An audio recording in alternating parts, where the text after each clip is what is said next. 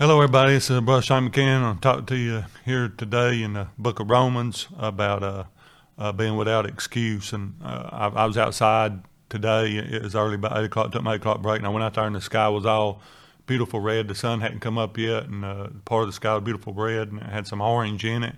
And I got to looking at it, and even some other other, other guys said, you know, look at that. You know, uh, can't nobody say there ain't no God. You know, you know, and the Bible said creation itself testify – that there is a creator, you know, uh, our creator God that created all these things. And it took me over here to this scripture and uh, we'll title this little sermon night without excuse. And uh, this scripture here in Romans 1, uh, verse 20, it said, For the invisible things of Him uh, from the creation of the world are clearly seen, meaning that, you know, we can see everything around us. We see all of creation all around us.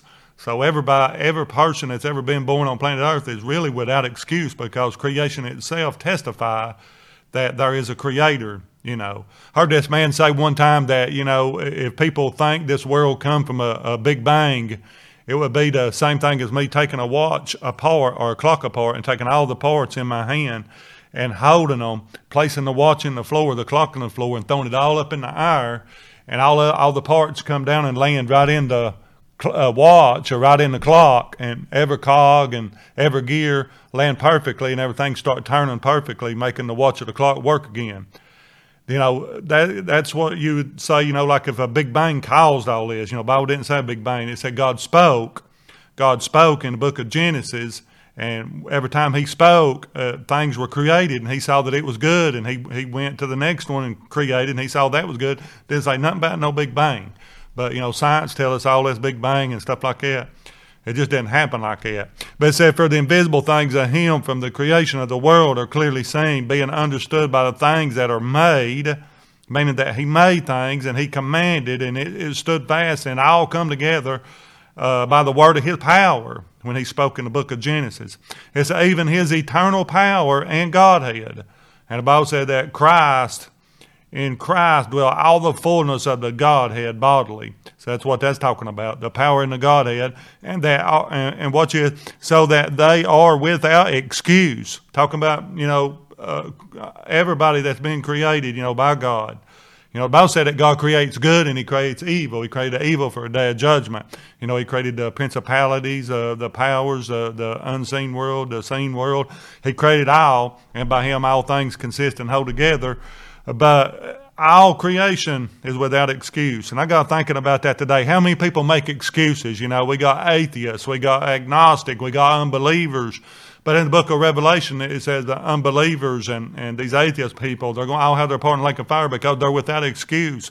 Because the sun, the moon, the sky, you know, the animal creation, the rivers, you know, the mountains, everything that we see, you know, it testifies that there is a creator, that this creator is God Almighty. So we're without excuse.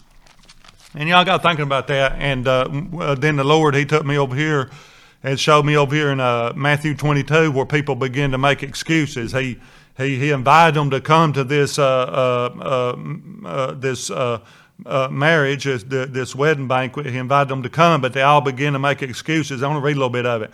said Jesus again, he spoke unto them about parables and said, The kingdom of heaven is like a, a certain king, which Jesus talking about himself, which made a marriage for his son.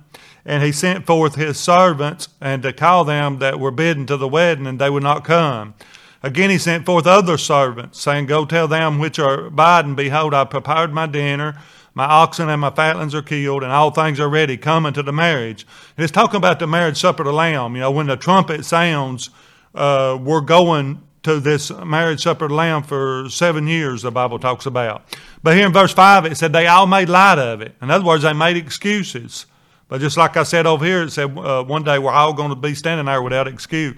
It said they all made light of it, and, and they went their ways, and one to his farm, and another to his merchandise, uh, and and the Bible talks about one of them making an excuse that he had a piece of land he had to till, and one of them said that they had an ox that they had to train, and they all made all these excuses.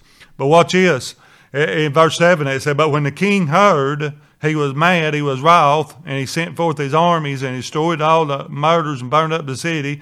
And he said to the servants, The wedding is ready, and they that which were bidden were not worthy. In other words, he gives all kind of invitation uh, to come. You know, the the Lord He gives us all time invitation to give us opportunity. He give us chance. He give us time. He give us months. He give us weeks. You know, He give us hours. Uh, he gives us uh, seasons, you know, to do things for Him in the kingdom. But people make all these excuses, you know.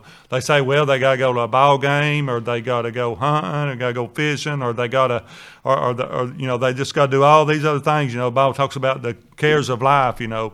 And people come up with all these excuses. But on Judgment Day, you know, there's no excuse.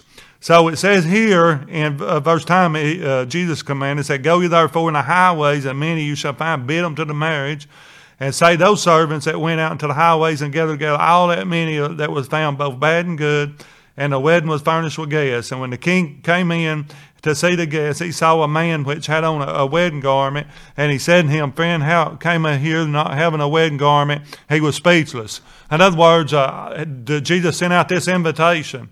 And this man procrastinated and he put it off and he made light of it, you know. But at the very last minute, he wanted to go to the wedding too, you know. Uh, but he wasn't invited. And, and, and, and when Jesus saw this, he said he was speechless. And the king said to the servants, Bind him hand and foot and take him away and cast him into outer darkness. He said, There shall be weeping and gnashing of teeth. For many are called, but few are chosen.